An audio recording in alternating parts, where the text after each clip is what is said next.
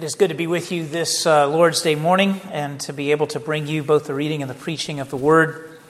If you would please, uh, let's open our Bibles to Hebrews chapter 6. Hebrews chapter 6. And this morning's message comes to us from verses 4 through 8.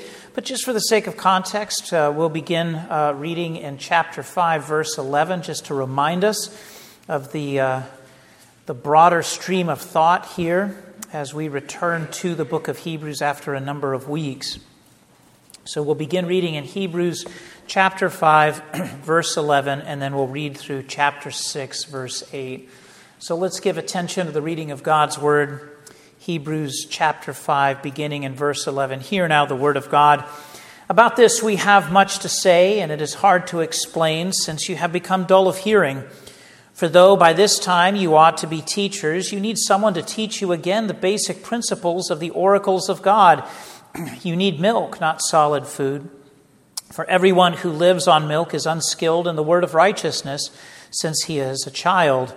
But solid food is for the mature, for those who have their powers of discernment trained by constant practice to distinguish good from evil. Therefore, let us leave the elementary doctrine of Christ and go on to maturity, not laying again a foundation of repentance from dead works and of faith toward God, and of instruction about washings, the laying on of hands, the resurrection of the dead, and eternal judgment.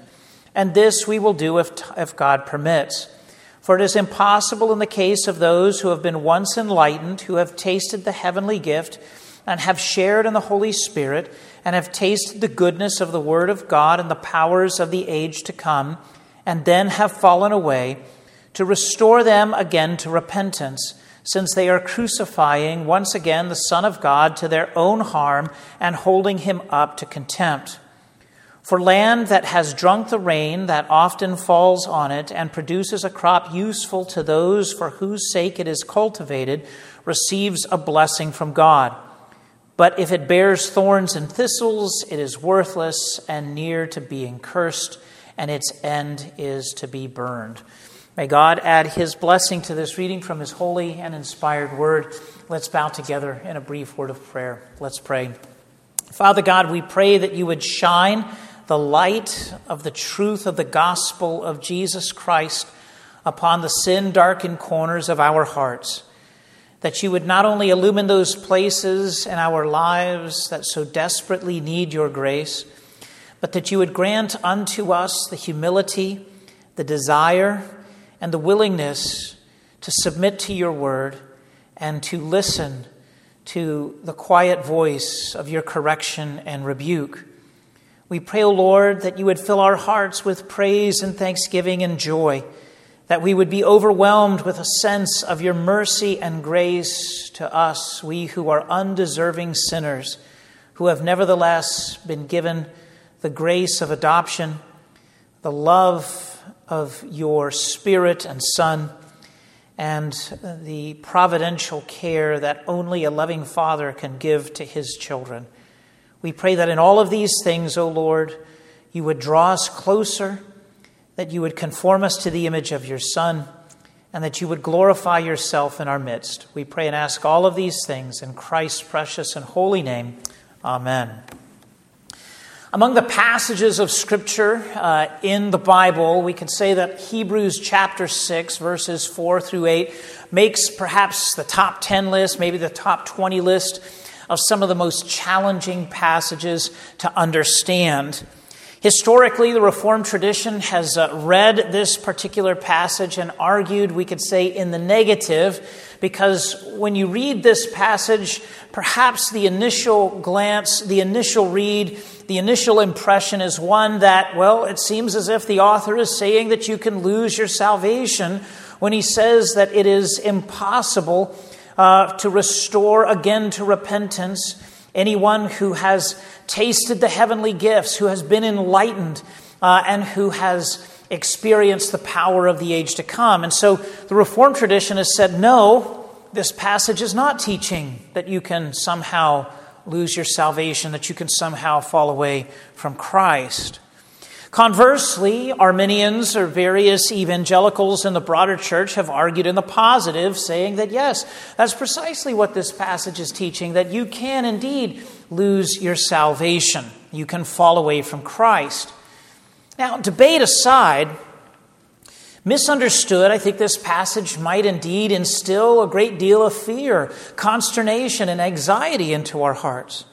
If something or someone can tear us from the firm grip of the hand of Christ, then we should have great fear. On the other hand, properly understood, I don't think that the author is in any way saying that we can lose our salvation, but rather he's giving us a uh, pastoral warning. And in fact, it's a pastoral warning that we can say is steeped in the very teaching of Christ himself not simply from the vantage point that, of course, Christ inspires all of the Word of God through the Holy Spirit. We, of course, believe and affirm that. But rather, the author is echoing the very words of Christ himself in his teaching from the Gospels on a very similar point. Moreover, we want to note that what the author is doing here is he's speaking from the vantage point of the Christian life, not from the vantage point of God's sovereign decree of election, namely that God might scratch you off uh, the list of salvation and blot your name out of the book of life. He's not saying that at all. Rather, he's speaking to his church. He's speaking to the congregation. He's speaking to a group of people that are contemplating leaving the Christian faith, going back to Judaism, both because they were experiencing persecution, because they embraced the gospel, they embraced faith in the Lord Jesus Christ, but also because there was a sense in which they were uncomfortable theologically with where they were, and they wanted to return to what they knew. They wanted to return to the old ways. And so they wanted to turn back. But the author gives them a pastoral warning, and he says, Hang on. To turn back is no minor matter. Plain and simple, he says in no uncertain terms, it's apostasy.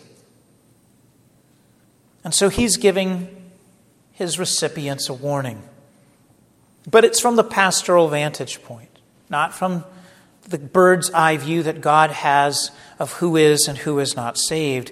And so, what we want to do this morning is we want to listen. We want to, we want to give a careful uh, attention to the author's warning so that we can understand what he's saying, but that so we can also understand how he's echoing Christ's teaching. And in so doing, first and foremost, I think what we will hear is the tremendous blessing that we have in the gospel and the salvation that we have in Christ. And that ultimately, really, nothing can ever take us out of Christ's hands. But conversely, I think what we can also hear is the need for us to cling and to hold fast to Christ. You know, one of the things that I've done over the years as I've been a father is that in various circumstances, my children have been scared for one reason or another. Often it's the case, it might be in the middle of the night when they have a dream or a bad dream or a night terror.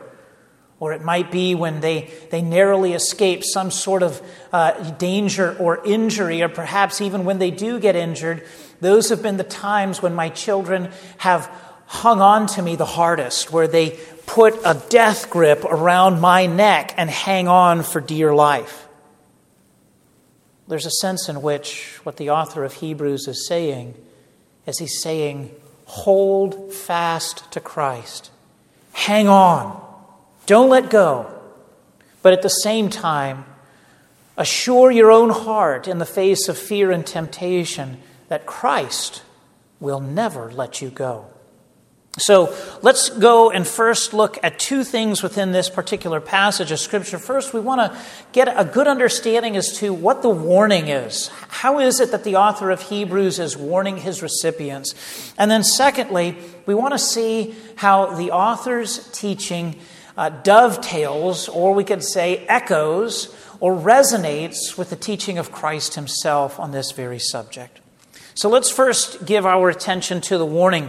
On the heels of exhorting his recipients unto greater maturity in Christ and his gospel, the author warns his recipients of the opposite danger the danger of apostasy.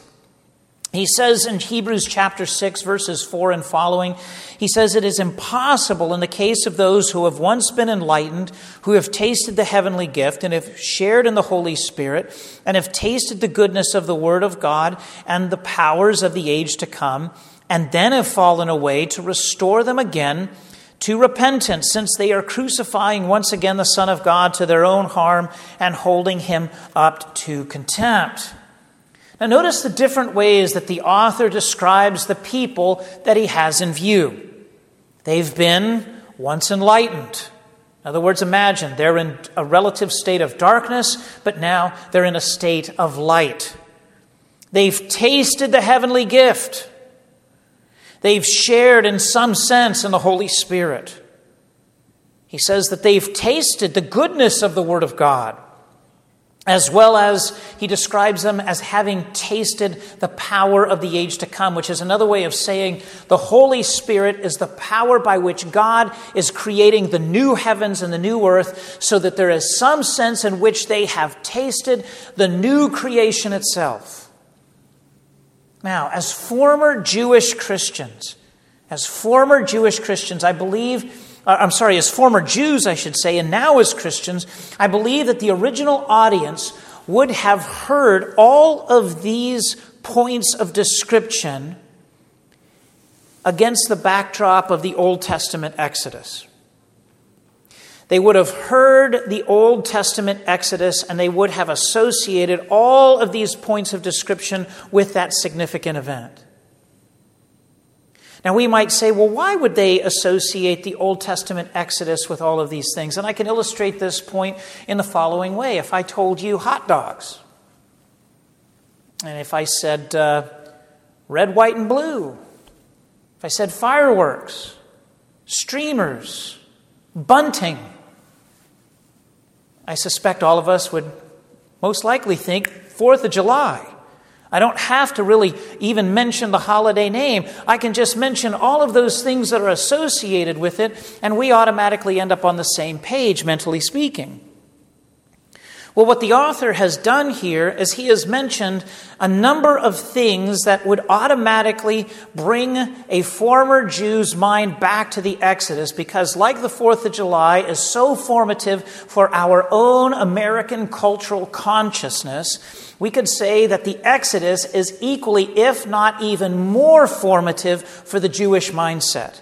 If we like to celebrate the 4th of July as being a definitive moment in our nation's history, well, then the Exodus is perhaps the most defining moment for the nation of Israel. And so the author of Hebrews gives them a number of things to invoke that memory.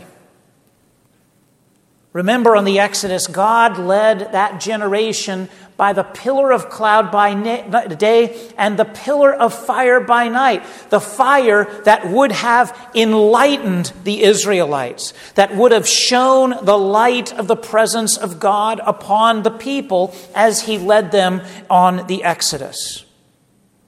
What do we read of in Psalm 105, verse 39? He spread a cloud for a covering and a fire to give light by night. They were enlightened.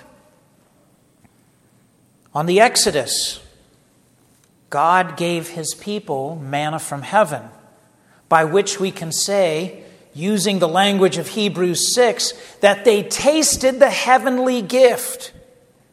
Psalm 78, verse 24 He rained down on them manna to eat and gave them the grain of heaven. God placed His Holy Spirit in the midst of Israel as a nation, which other portions of God's scripture call God's gift. But according to the prophet Hosea, chapter 2, verses 4 and 5, work, for I am with you, declares the Lord of hosts, according to the covenant that I made with you when you came out of Egypt. My spirit remains in your midst. Fear not. So God places his spirit in Israel's midst during the Exodus. And of course, the Exodus generation was the regular recipient of the Word of God. They heard God thunder from Sinai. They heard God speak out from his tabernacle. Moses delivers the word of God so that they could regularly hear of the blessings of the salvation that comes only from the one true living God. And so when the author of Hebrews says they've been once enlightened, they've tasted the heavenly gift, they've shared in the Holy Spirit, they've tasted the goodness of the word to come, they've tasted the powers of the age to come, he is using the backdrop of the Old Testament Exodus to set the stage for showing why and how the recipients of his letter should not turn back to go into slavery or into Egypt. He says he's encouraging his readers to think back to that generation and to think to that generation's apostasy when they rebelled against God. And he's encouraging them don't repeat the error of that first Exodus generation when they refused to enter into the promised land, when they lacked faith in the gospel promises of God. The Apostle Paul elsewhere reaches back and talks about the Exodus generation in a very similar manner when he says in uh, 1 Corinthians chapter 10 verse 6 that he said that we look back upon that he says as examples for us that we might not desire evil as they did.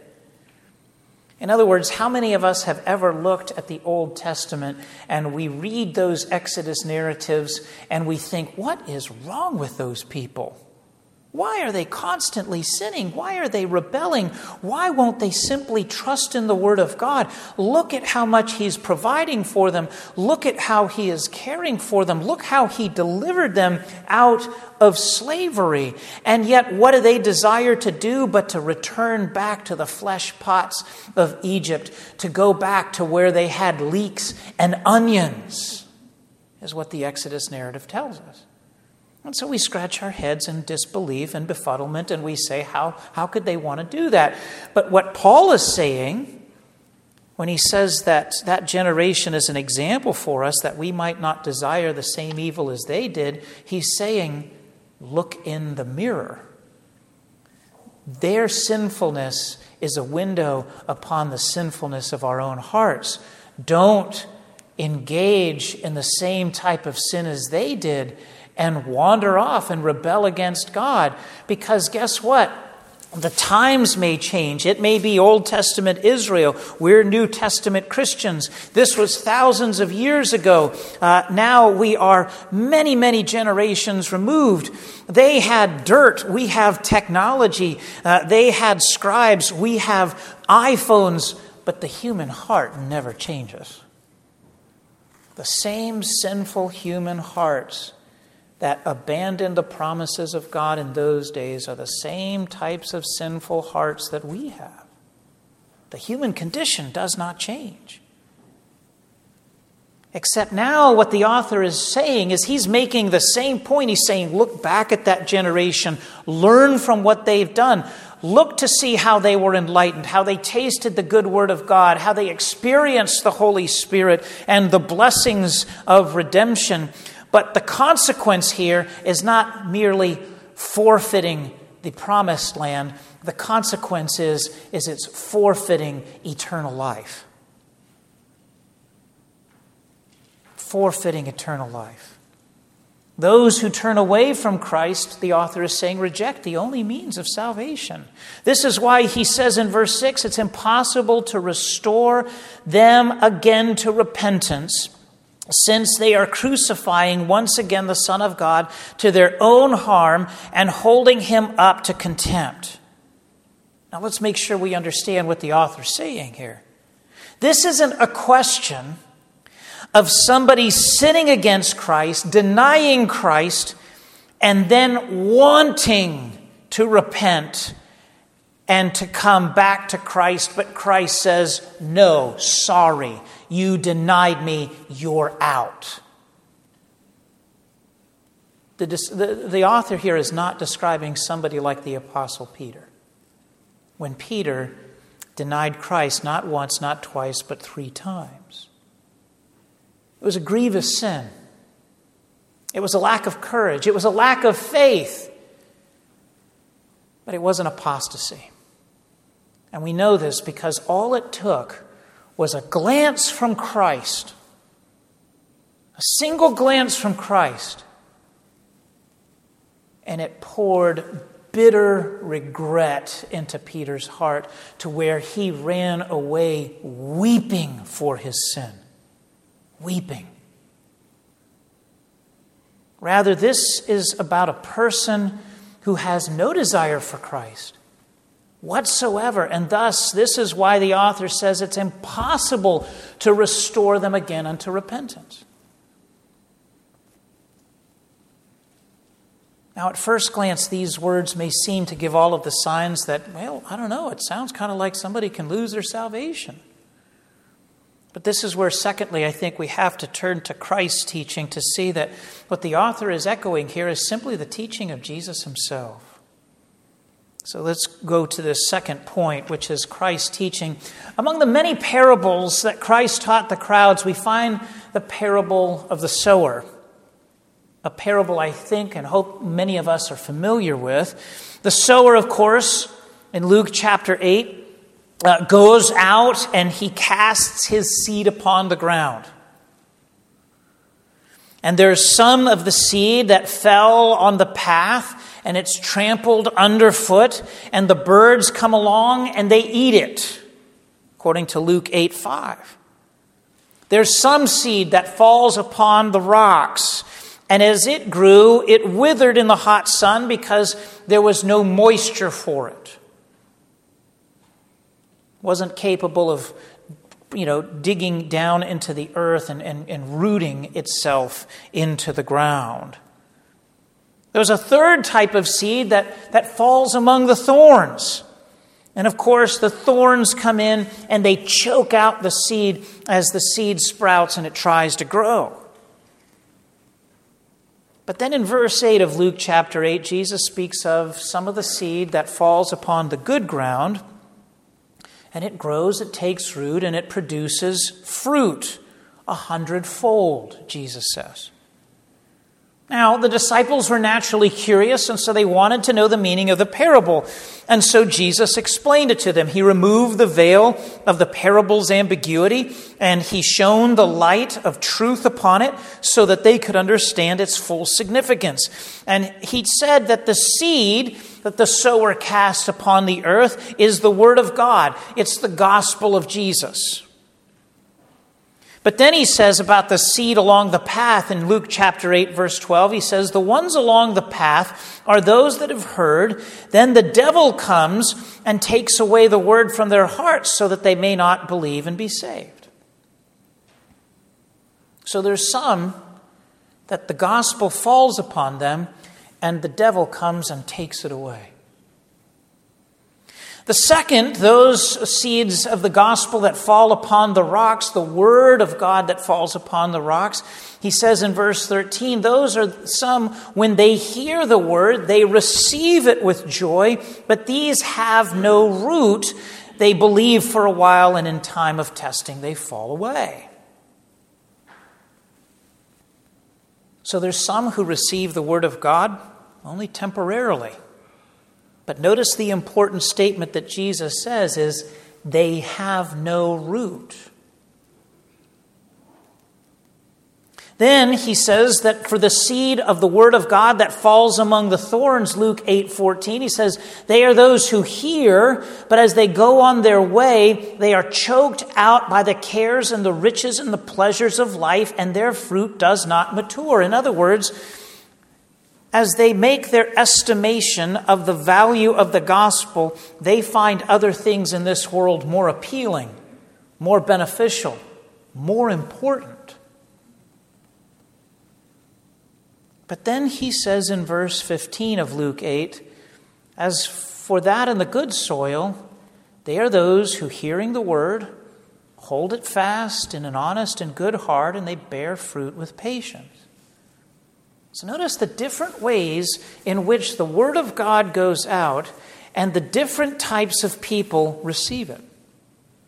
But here's the part of the parable that Jesus never, ever discusses. He never says, Who prepares the good soil? He never talks about anybody coming along and tilling the soil. And in fact, you know, one of the things that my son has been doing this summer, uh, you know, periodically, it's kind of like a part time job for him, is, is working on a farm. And so he's been harvesting corn, bagging corn. Uh, he's been harvesting watermelons, which he says is kind of fun until he threw one and missed, and it cracked the watermelon. But he said the, the, the owner was kind enough to say, It's all right, we can cut this one up and we can eat this one. You know, so uh, you know, so he's learning to do that. But one of the things that he was says is like as we were on our way to General Assembly, he's like, "Yep, that's field corn." and that's sweet corn over there. And I'm like, how do you know that, son? He says, because you see the field corn, it's, uh, it's, it's, it's packed in too tight. You got to harvest that with a machine. He says the sweet corn, on the other hand, you can walk in between it because you got to take it off and you got to harvest it, you know, by hand. I'm pretty impressed. I'm like, I don't know anything. It just looks like corn to me, right?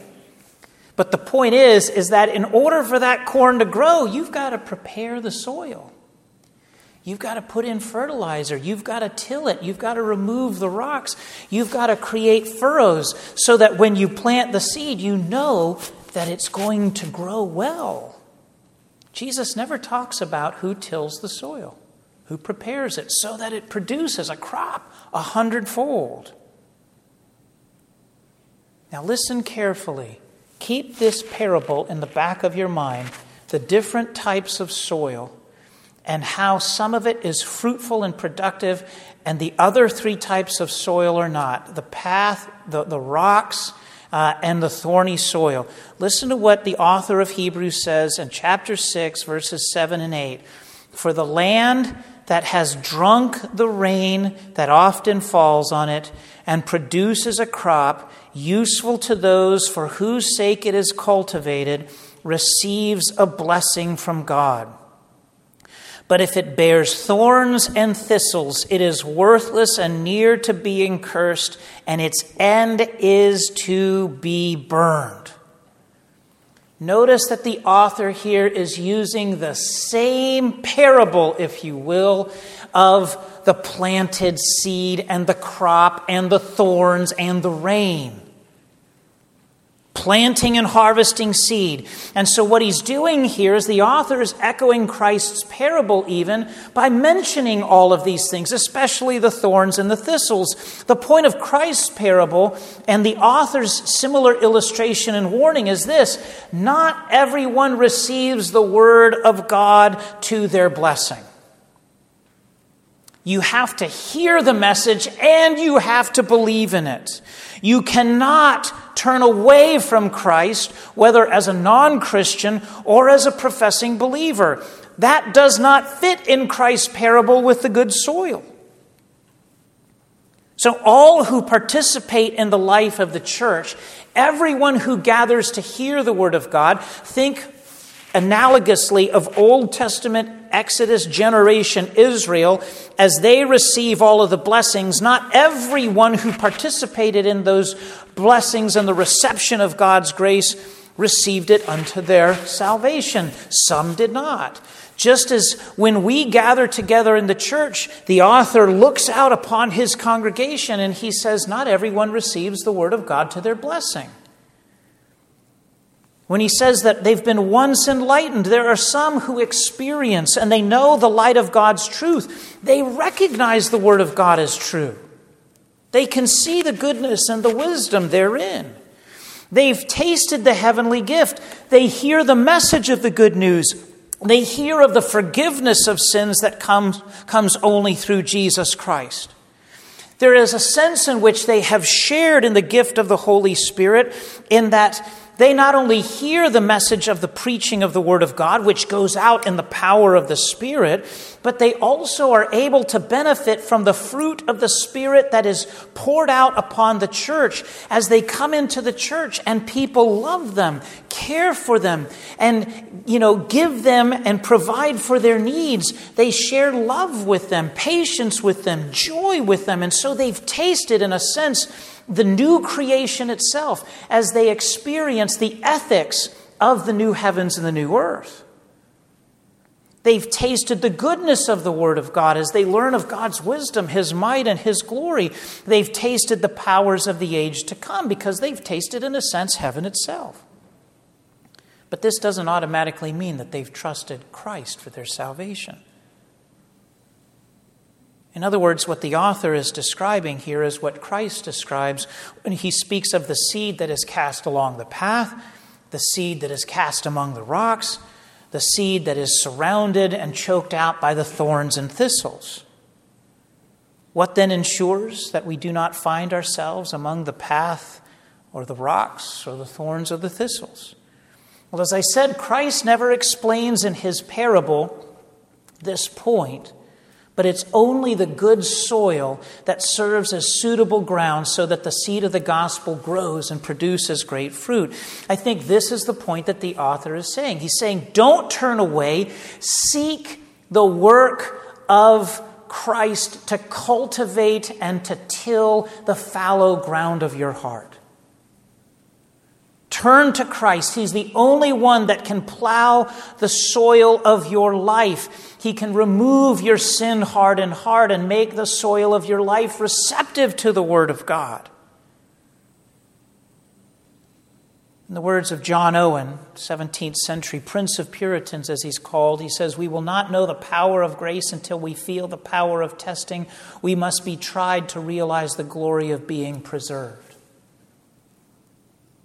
So, in other words, what the author is saying here, what John Owen is saying, what Christ is saying, is he's saying, Seek me.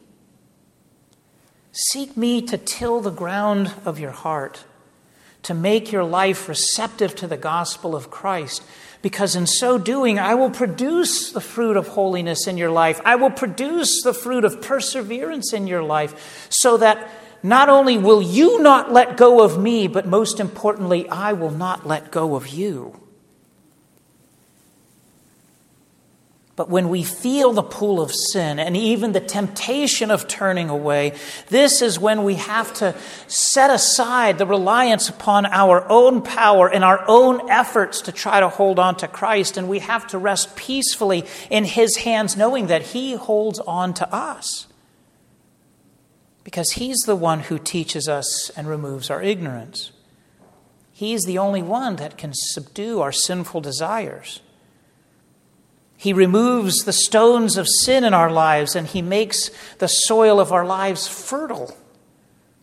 He sends the rain of His grace to produce the crop of good works the fruit of His Spirit. In other words, He produces love, joy, peace, patience, kindness, gentleness, faithfulness, and self control. And what the author is essentially saying here is he's saying, don't turn away, hold fast to Christ. Hold fast to Christ. And so our prayer should be that God would preserve us by Christ through the power of His Spirit and that we would hear the warning that we would heed the warning. He's, the author is saying the reality of, of hell is, is present. Flee from it. Cling to Christ through his word of grace and the gospel. Cling to Christ through the visible word of the sacraments. Cling to Christ in prayer that we would plead his grace. Or to borrow Paul's words from Colossians chapter 2 verse 19, ultimately, what the author is saying here is he's saying, hold fast to our head, to Jesus Christ, from whom the whole body, nourished and knit together through its joints and ligaments, grows with a growth that is from God. Cling fast to Christ and flee apostasy. Let's bow together in a word of prayer. Father God, we are grateful that you are faithful. We recognize, O Lord, that there are many who do not receive your word unto salvation. Sometimes the enemy comes along and sweeps it away. Other times, O Lord, people receive it with joy, but having no root in themselves, the truth of the gospel withers in their life. And still yet others, O Lord, who receive it, but the thorns and the thistles of this life, the cares and the concerns and pleasures of this world choke it out. O Lord, let us not fall into those categories. But by your grace, O Lord, we pray that you would till the fallow ground of our hearts and lives that you would plant the seeds of your word deep within our hearts. That if we do face the temptation of turning away, that we would not do so. That you would convince us that you are the only shelter in whom we can find eternal life. In the face of doubts, O oh Lord, fill our hearts with confidence in the face of severe temptation, O Lord, grant unto us a desire to love you more than our sin. In the face, O Lord, of a difficult providence, we pray that you would instill in our hearts the knowledge that you are our loving Father who has given us your only begotten Son and your Holy Spirit to preserve and to protect us no matter what befalls us. Beneath the weight of crushing guilt, and the burden of our sin, we pray that you would grant unto us a greater faith that we might turn to Christ and place our burdens upon his shoulders, and that you would give unto us the freedom and privileges as your adopted sons to enter boldly into your presence, that we might plead the righteousness, satisfaction, and holiness of Christ. Oh, Father, hold us in Christ Keep us far from temptation and sin. And we pray, O oh Lord, that you would fill our hearts with joy and an assurance, knowing that your Son will never let go, from, let go of us, that neither death nor life, nor angels, nor powers, nor things present, nor things to come, nor height, nor depth, nor anything else in all of this creation can separate us from your love in Jesus Christ. We pray and ask all of these things in Christ's precious and holy name. Amen.